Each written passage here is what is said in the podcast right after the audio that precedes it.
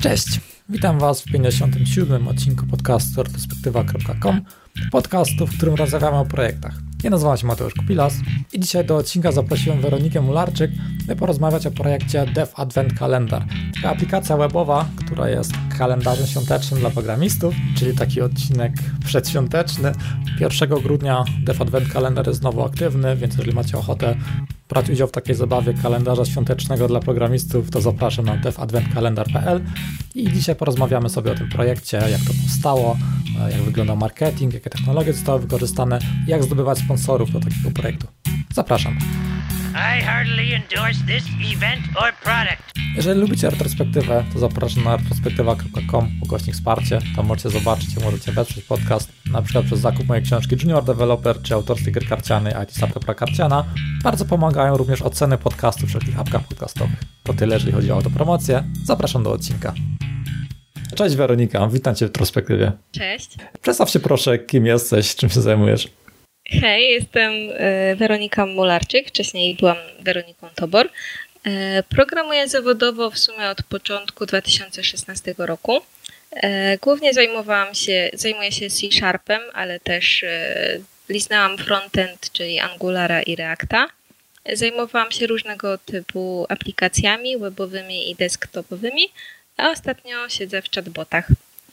Od 2017 y, roku prowadzę bloga programistycznego Programmerger, a od jakiegoś czasu jestem współorganizatorem wrocławskiej grupy .NET oraz wrocławskiej konferencji WrocSharp. Tą ostatnią zajmuję się w ramach mojej pracy w Objectivity. I dodatkowo jestem jeszcze założycielem projektu open source Dev Advent Calendar od w sumie trzech lat. No i właśnie o tym dzisiaj będziemy rozmawiać. No dokładnie, całkiem sporo się u Ciebie dzieje. Właśnie sobie zerkam na ten Dev Advent Kalendar, powoli się to rozkręca. Już jak to nagrywamy jest już prawie listopad. Chyba w marketach już widzimy te wszystkie e, świąteczne rzeczy, czyli już na pewno nie, na, nie co za wcześnie na nagranie takiego podcastu. I w, I w tym momencie bym Cię prosił właśnie, byś przedstawiła słuchaczom, czym tak naprawdę jest e, projekt, o którym sobie właśnie w tym odcinku porozmawiamy, czym jest Dev Advent Kalendar. Jest to taki kalendarz adwentowy E, to co, to, co każdy z nas chyba rozumie jako kalendarz adwentowy, to takie e, pudełko, które, otwierali, które otrzymywaliśmy, gdy byliśmy dzieckiem.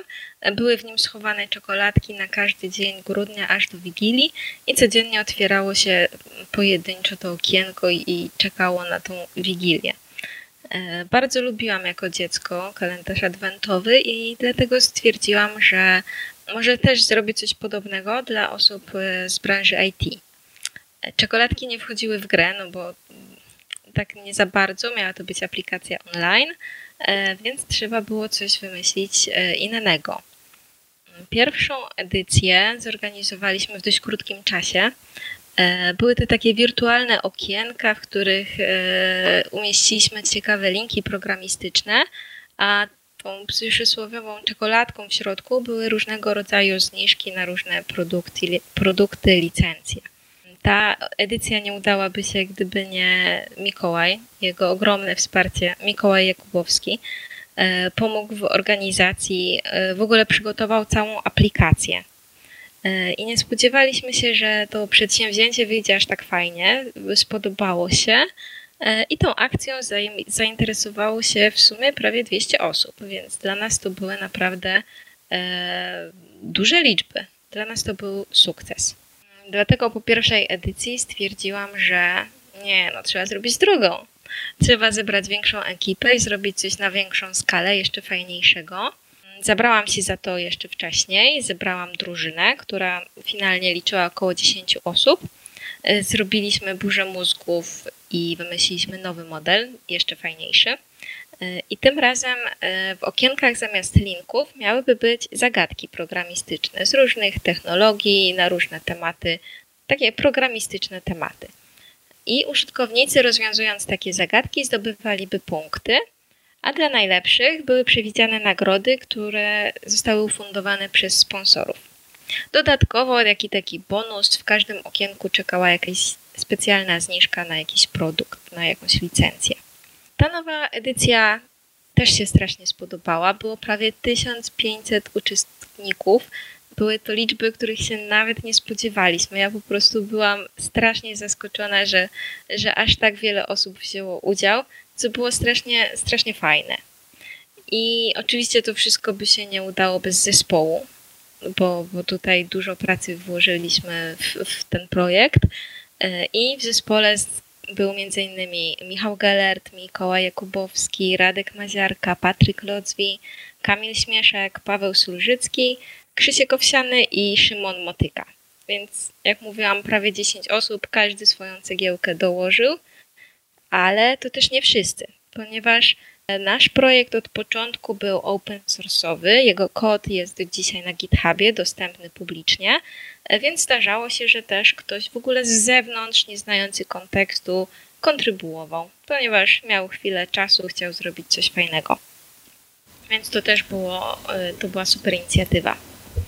No to sporo osób, chyba, chyba trzy osoby z tych, których wymieniłaś, to oni już w ogóle u mnie byli w podcaście. E, właśnie Krzysztof Owsiany był na pewno, tak Michał jest. Gellert był i jeszcze chyba Mikołaj Jakubowski też. I nie, nie wiem, czy tam ktoś jeszcze, ale chyba te trzy, te trzy osoby, z które wymieniłaś, były u mnie w podcaście. Tak jest. To osoby z bardzo różnych części Polski, z bardzo różnych e, części, że tak powiem, z różnymi zainteresowaniami niekoniecznie wszyscy na przykład e, dotnetowcy, ale łączyło nas to, że chcieliśmy zrobić coś fajnego, jakiś fajny produkt i finalnie to się udało.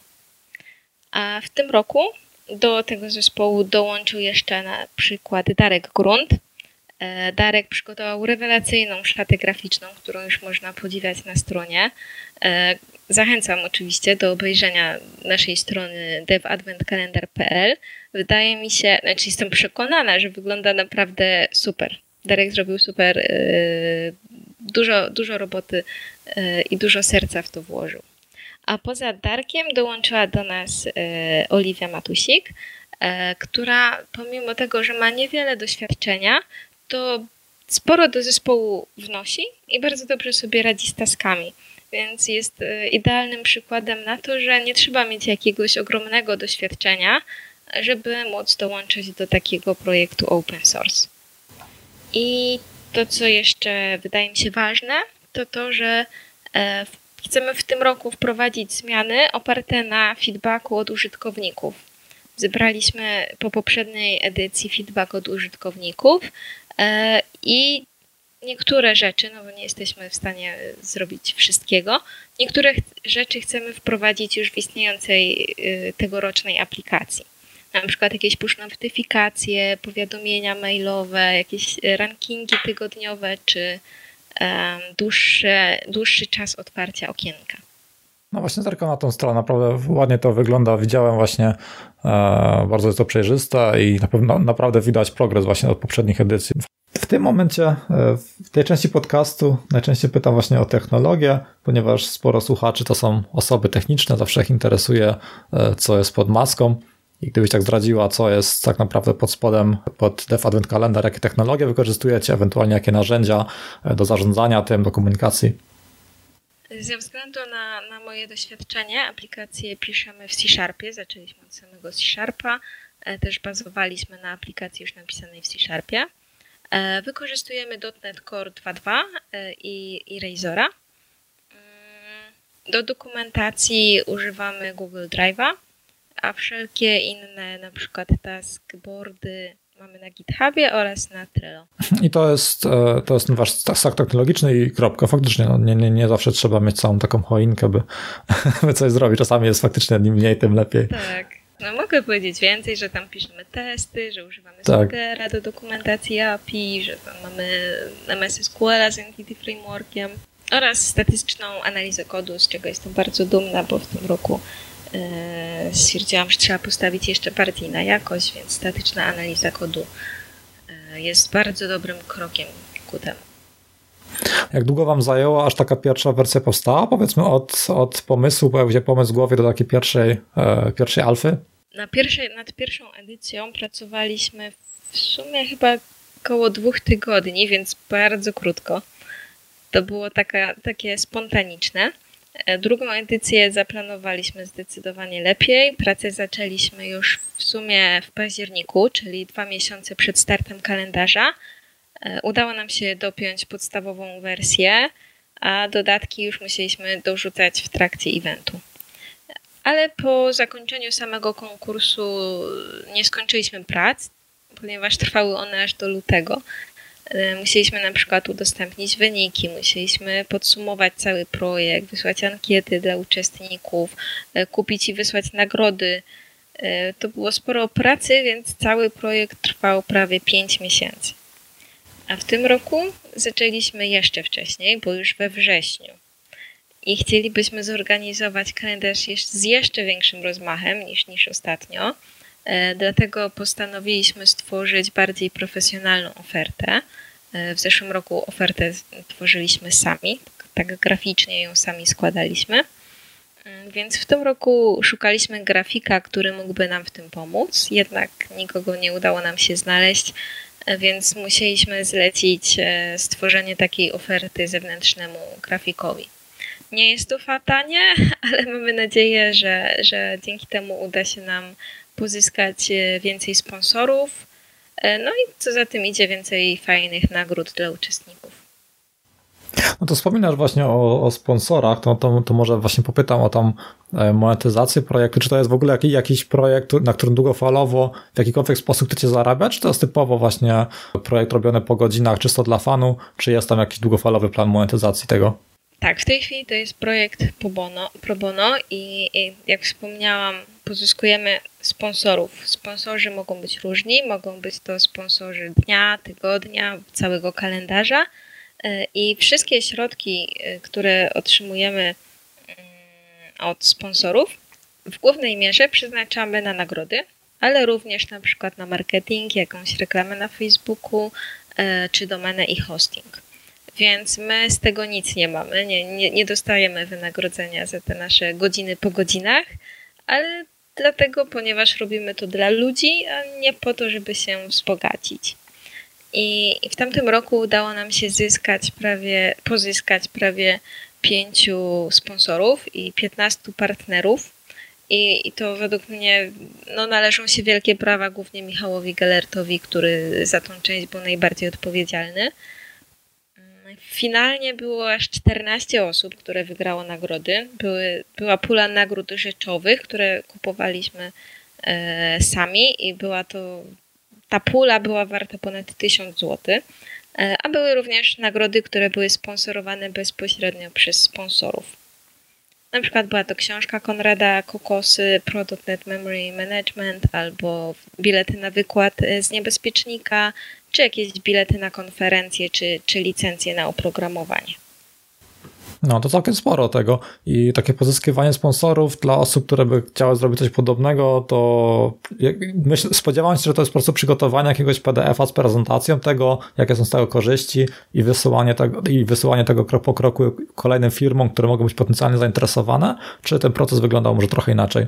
Po kolei to jest bardzo bardzo długi proces i, i, i momentami żmudny, ponieważ przygotowanie oferty, po pierwsze treści oferty, to jest pierwsza sprawa, potem graficznie przygotowanie tej oferty, żeby ona była zwięzła, zwięzła czytelna i odpowiadała na wszystkie pytania, na jakie na jaki sponsor chciałby otrzymać odpowiedź, żeby wiedzieć, czy warto w nas, w nas tak jakby inwestować. E, później, jak już jest przygotowana ta oferta w formie graficznej, to należy wysłać ją. Tylko można wysyłać na maile ogólne typu kontakt małpa albo do konkretnych osób. I Zwykle wysyłanie do kontakt małpa nie kończy się żadną odpowiedzią, bardzo często tak się zdarza. E, wysyłka do konkretnych osób wygląda już dużo lepiej. Mm, to nie jest tak, że każdy odpowiada. Jakaś część, y, jakaś część maili ma, ma odpowiedź i jest to zgoda albo, albo brak zgody, albo też dopytanie o to, o jakieś szczegóły, jakie mamy statystyki, co, czy można jakoś tam inaczej e, nas wesprzeć, więc takie konwersacje, wysyłanie maili zajmuje naprawdę bardzo dużo czasu. No, mam sobie pewne doświadczenia, też właśnie e, mam takie doświadczenie, że wysyłanie maila ogólnego daje dużo gorsze efekty niż na przykład odezwanie się do konkretnej osoby kontaktowej, na przykład na Twitterze e, w tej sprawie, że to faktycznie takie rzeczy, takie, taki bezpośredni kontakt, że lepiej działa. Okej, okay, to to mamy ten e, temat monetyzacji może zamknięty i teraz, e, skoro to były już, już dwie edycje za wami, teraz trzecia edycja, to na pewno popełniliście po drodze, po drodze sporo błędów i gdybyś właśnie mogła się cofnąć w czasie teraz, e, sprzed tych dwóch lat, jak zaczynaliście z Def Advent Kalendar, co byś samej sobie sprzed tych dwóch lat poradziła? Jakie były największe błędy, które popełniliście? Na pewno należy się wcześniej zabrać za poszukiwania sponsorów i przygotować właśnie profesjonalną ofertę, bo to naprawdę dużo daje. Dodatkowo warto zebrać więcej osób lub osoby, które są bardziej zaangażowane w projekt, ponieważ zdarzało się, że nie wyrabialiśmy się z funkcjonalnościami, ponieważ część osób przeszacowała ilość czasu, którą, którą może przeznaczyć na projekt. Dodatkowy projekt po godzinach no a w naszym przypadku mieliśmy ten deadline 1 grudnia i, i musieliśmy się wyrobić, więc momentami było trudno. E, co więcej, e, na początku zeszłej edycji stwierdziłam, że spotkania online całego zespołu to taki super pomysł. Jednak bardzo szybko się okazało, że jest trudno zebrać kilka osób w tym samym momencie, nawet. Tak, jeżeli jest to więcej niż, niż, więcej niż dwie osoby, to już się problemy zaczynają. Tak, dokładnie. Chociaż czasami nawet z dwoma osobami były problemy. E, więc przeszliśmy do spotkań takich e, one-to-one'owych, czyli dwie osoby się zwaniały ze sobą, bo to już było wiele prostsze. E, oraz do takich cotygodniowych podsumowań w formie tekstowej na naszej grupie na Facebooku.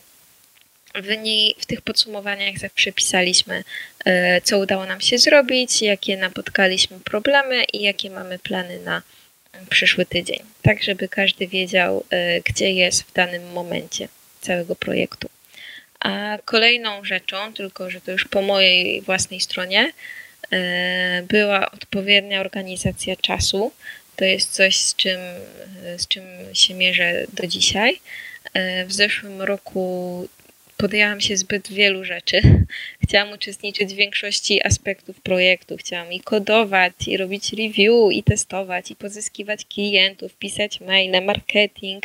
Wszystko chciałam robić, ale to niestety miało negatywny wpływ na moje życie osobiste, a w sumie to nawet na zdrowie. No i nawet jak leżałam kilka dni w łóżku, no to oczywiście z laptopem ogarniając sprawy kalendarzowe między, między drzemkami. Więc organizacja czasu jest zdecydowanie bardzo, bardzo ważnym aspektem tego wszystkiego. Tak, tym bardziej, że macie taki specyficzny projekt sezonowy, gdzie tak naprawdę deadline'u nie da się przesunąć. Okej, okay, to, to omówiliśmy, że te błędy z zespołem, monetyzację, technologię, te wszystkie punkty. I teraz ten chyba najtrudniejszy punkt dla, dla słuchaczy podcastu, przynajmniej taki dostaję feedback, że najwięcej osób ma z tym problem, e, reklama, marketing. Jak tak naprawdę docieracie e, z, z waszym projektem do użytkowników? E, jak, jak, co pozwala, że, że ludzie się o tym dowiadują i skąd macie tych uczestników tak naprawdę? Jak już sobie mówiłam trochę wcześniej, to wielkie brawa się e, należą Michałowi Galertowi, był naszym takim mistrzem marketingu. E, no w czasie trwania samego konkursu, czyli od 1 do 24 grudnia, e, to naszą stronę odwiedziło prawie 3000 użytkowników. Więc dla mnie to była w ogóle zabójcza, zabójcza liczba. Promowaliśmy się w różnych miejscach. Przez przypadek w sumie dowiedziałam się, że istnieje taka strona jak e-konkursy info, na której można dodać informacje o swoim konkursie i, i odsyłacze. Więc stamtąd przychodziło do nas naprawdę sporo osób. Oczywiście był Facebook, na którym e, mieliśmy swoje kanały, na którym mieliśmy promocje, e, Twitter, na wykopie też wylądowaliśmy. E, było parę odnośników z samego GitHuba. No i też maile, które wysyłaliśmy w ramach, w ramach newslettera. I to, co było fajne, wydaje mi się, że bardzo spo, że sporo zdziałało, to reklama na Facebooku, która była jakaś tam.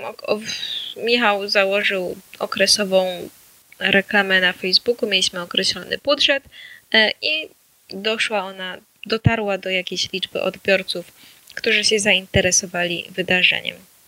Dodatkowo też zbieraliśmy listę, mieliśmy newsletter, więc się zapisywały osoby na listę mailingową. E, tam bodajże było zapisanych z 1500 osób, ale to jest jakiś status z maja, więc niestety nie mam teraz aktualnych informacji, ile w tej chwili mamy osób na liście mailingowej. No a finalnie te statystyki w sumie, jak dla nas, to wyglądały rewelacyjnie, e, bo dzięki całej akcji marketingowej, reklamom, e, różnym wspomnieniom, na przykład na konferencjach, że ktoś organizuje taki event, to mieliśmy prawie 1500 zarejestrowanych użytkowników. Mieliśmy ponad 800 użytkowników, którzy odpowiedzieli na minimum jedno pytanie. Odpowiedzieli poprawnie na minimum jedno pytanie, to też jest to ważny, ważny aspekt. E, było 56 użytkowników, którzy odpowiedzieli na wszystkie pytania, to znaczy na wszystkie pytania odpowiedzieli poprawnie e, i ubiegali się o nagrody, te takie nagrody końcowe. Ale żeby nie było też tak fajnie, to niestety byliśmy zmuszeni zdyskwalifikować dwóch użytkowników, e, którym udało się odpowiedzieć po, po, zamknięciu okienka, ponieważ okienka były zamykane, otwierane i zamykane w określonym przedziale czasowym.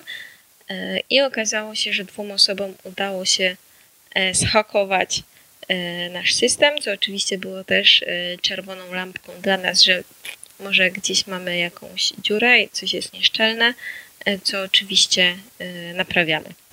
Jak z drugiej strony to mogą być jakieś tam punkty ukryte jako bug bounty, że znaleźli jakieś e, luki w waszym oprogramowaniu. Tak jest.